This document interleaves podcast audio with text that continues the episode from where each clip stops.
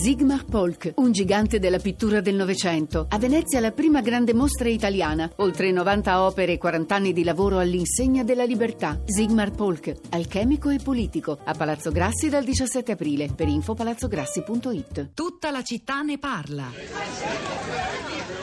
Adesso le date torno, eh. Ho già abbastanza di te per oggi. Con permesso. Prego. Ah, aspetta. Non ti dimenticare di togliere le tue cose dall'ufficio. Ti devi trasferire. Non ho capito. Da oggi sei a capo della sezione omicidi. Non era questo quello che volevi? Eh? Così almeno avrai più autonomia.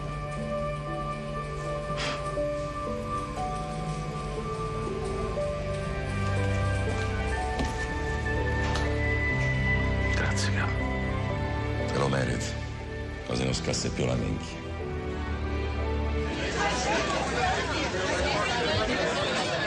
Un grande impegno antimafia della RAI nel ventiquattresimo anniversario della strage di Capaci che culminerà stasera quando andrà in onda alle 21.20 su su Rai 1, la prima delle due puntate del film TV Boris Giuliano, un poliziotto a Palermo diretto da Ricky Dognazzi che ricostruisce la vita di un altro personaggio chiave e fondamentale per capire il contrasto a Cosa Nostra. E ricostruisce la vita di questo funzionario di polizia nato a Palermo e ucciso dalla mafia con sette colpi di pistola alle spalle nel 1979, 13 anni prima dunque di Giovanni, di Giovanni, Falcone e Paolo Borsellino. Immagino che molti messaggi saranno arrivati, segnalo soltanto un sms che ci chiedeva di intervistare anche studiosi veri, perché per fortuna ce ne sono, anche se pochi, tra i quali Rocco Sciarrone. Rocco Sciarrone siamo riusciti ad averlo, certo meritava più tempo, magari un'altra volta faremo un'intervista più lunga e distesa per capire davvero il senso di questi eventi e anche di costruire queste pagine difficili della storia della mafia all'interno della storia nazionale. Per ora andiamo ai vostri commenti sui social network. Rosa Polacco. Pietro, buongiorno, buongiorno a tutti. Sui social network, allora lo sai tu, ormai lo sapranno anche molti dei nostri ascoltatori, quelli che frequentano i social e quelli che invece se ne tengono alla larga, però insomma in queste occasioni eh, ci sono sempre delle campagne eh, organizzate o spontanee che servono a, a ricordare, a partecipare anche in questo modo alle commemorazioni e in queste occasioni Facebook, Twitter, Instagram e tutti i social network eh, traboccano sono occupati da foto, frasi, citazioni, aforismi, eh, brani, interviste, link, libri, tantissimo materiale e tantissimi ricordi personali. È quello che vedi oggi appena apri un qualsiasi eh, social network. Um, ma insieme alle foto e alle citazioni che ogni 23 maggio formano questa specie di antologia collettiva intorno a Giovanni Falcone, eh, c'è un commento commento che mi ha incuriosito, che ho trovato su Facebook, di Giovanni,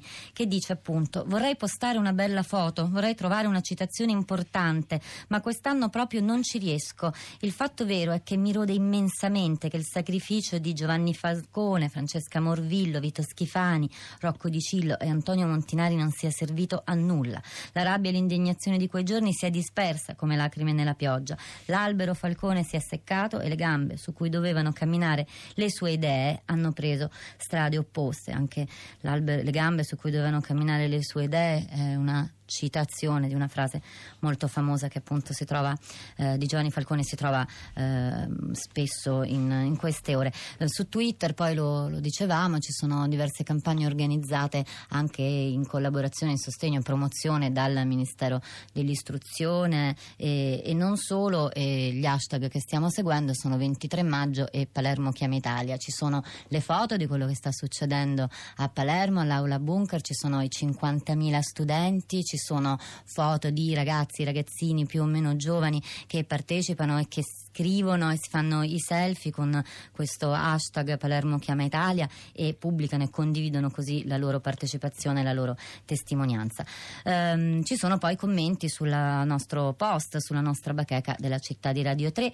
Il primo mi sembra arrivato questa mattina fosse quello di Patrizia che scrive visto come stiamo, visto come la corruzione si è così allargata, visto come le criminalità organizzate si sono inserite nel territorio tutto, visto le polemiche ancora nei confronti di Saviano e dei suoi racconti sul paese, davvero bisogna trovare la forza di superare la retorica.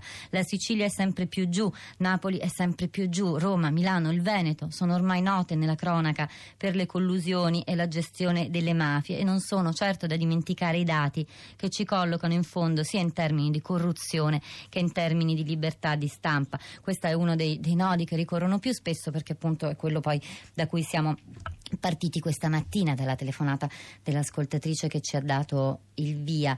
Eh, c'è Assunta che scrive dopo la morte di Giovanni Falcone e Paolo Borsellino l'Italia è regredita nella legalità, nella giustizia. Ricordare la morte di Falcone è come ricevere un pugno nello stomaco. La gente comune lo ricorda come un sogno spezzatosi a metà. Il nostro Stato con la maggioranza dei nostri ministri dovrebbe ricordarlo tutti i giorni. In questa nostra Italia dove chi ha affossato il giudice Falcone gode di pieni poteri a Palermo avendo il consenso del popolo popolo i conti non ritornano mai. I cittadini affamati di legalità e di giustizia lo ricordano con un grande dolore, con la sensazione di un grande fallimento. Tutte le persone morte per la giustizia e per la legalità dovrebbero essere ricordate e prese per esempio di coraggio e giustizia. Il sogno che ci ha fatto vivere il giudice Falcone dovrebbe riprendere e dovrebbe essere inculcato in tutti noi che crediamo in un'Italia diversa, libera e legale. Um, c'è un altro messaggio molto breve, quello di Davide, scrive passare dal luogo della strage di Capaci oggi dai crampi allo stomaco.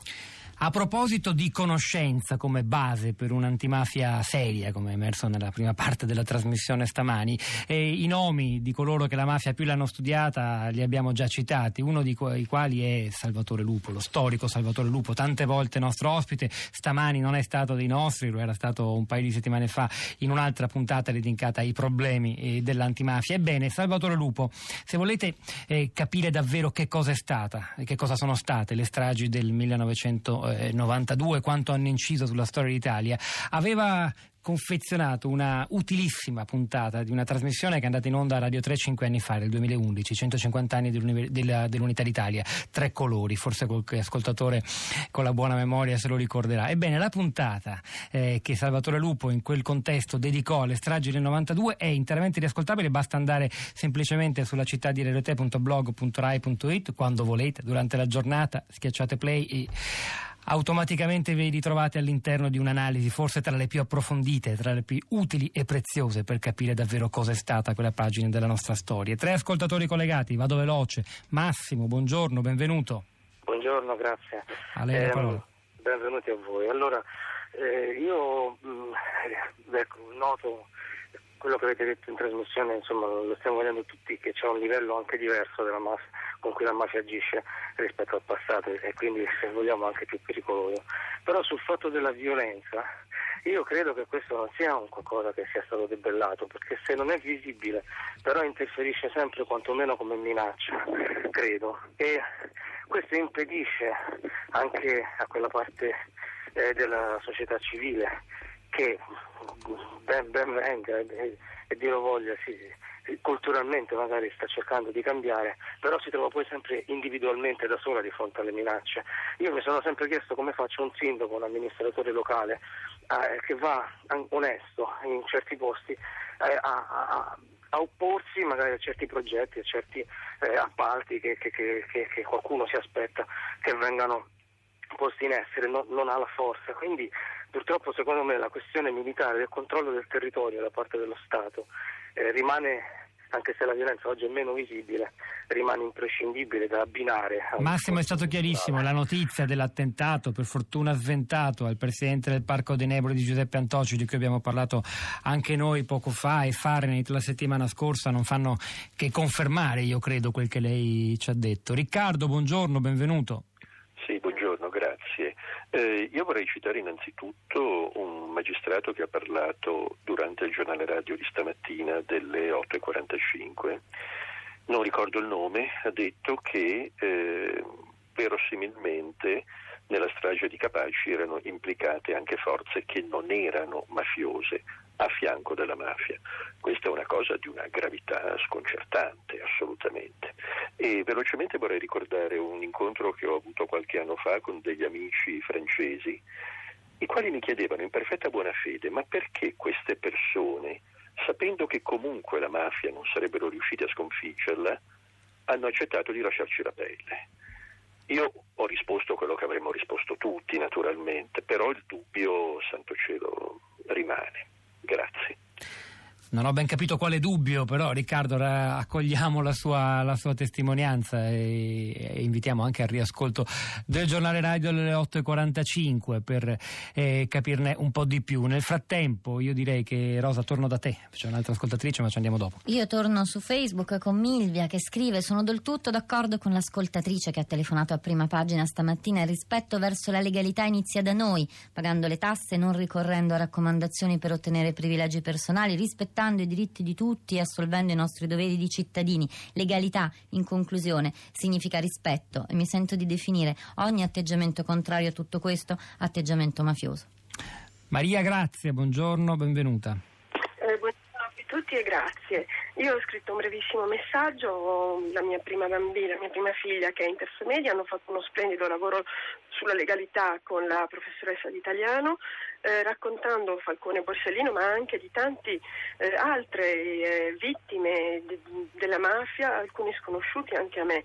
Eh, tutti i ragazzi sono stati veramente molto coinvolti ed entusiasti eh, e credo che forse si dovrebbe incominciare anche prima. Mia figlia in terza media, io ne ho un altro in terza elementare e sarò io a parlargli di, di loro, ma credo si dovrebbe addirittura incominciare eh, dalla, dalla, materna, perché eh, come qualcuno ha detto eh, è importante da subito, ehm, è importante capire subito il rispetto delle regole. E inoltre ai bambini, ai ragazzi piacciono gli eroi e, mm, e hanno bisogno eh, di figure forti, di esempi importanti come quelli di Falcone e Borsellino. Inoltre non sono d'accordo con quanto detto da un vostro ospite precedentemente che appunto un, riferiva di un, eh, di un, PM, di un magistrato che eh, diceva ai ragazzi che si devono, non si deve sporcare. Ecco, io sono d'accordo, nasce da lì, la legalità nasce da lì. È stata chiarissima Maria Grazia, il riferimento era Giacomo Di Girolamo, mentre era invece Nino Di Matteo, il magistrato intervenuto al giornale radio delle 8.45 che noi colpevolmente non avevamo sentito, ma l'ho ascoltato la, l'attento Riccardo e ce l'ha segnalato poco fa a proposito di legami con altri apparati non mafiosi per capire le stragi del 92. Su questo versante ci sono anche dei messaggi interessanti e critici. Eh, andatevi a leggere sul sito di Radio 3. Rosa. Ho due tweet, Pietro, che arrivano appunto seguendo l'hashtag Palermo Chiama Italia. Sono ragazzi, sono studenti coinvolti stamattina. Mara, 16 anni, che non dimentico perché a 16 anni si vede la foto, ma non solo il 23 maggio. E poi Christian, quello che stiamo capendo stamattina è che studiare, studiare, studiare è combattere la mafia. C'era Tommaso Margiotto oggi alla parte tecnica, Cristina Faloci alla regia, Pietro del Soldario Polacco a questi microfoni, Florinda Fiamma, la nostra correttrice Cristiana Castellotti. Lasciano la linea a Radio Tremondo, eh, alle 11 c'è Roberto Zichitella in conduzione questa settimana, si parlerà eh, in particolare di Spagna, cinque anni dal movimento degli Indignados, che ne è rimasto, alle 11.30 verrà la Trescenza, ci risentiamo domattina alle 10.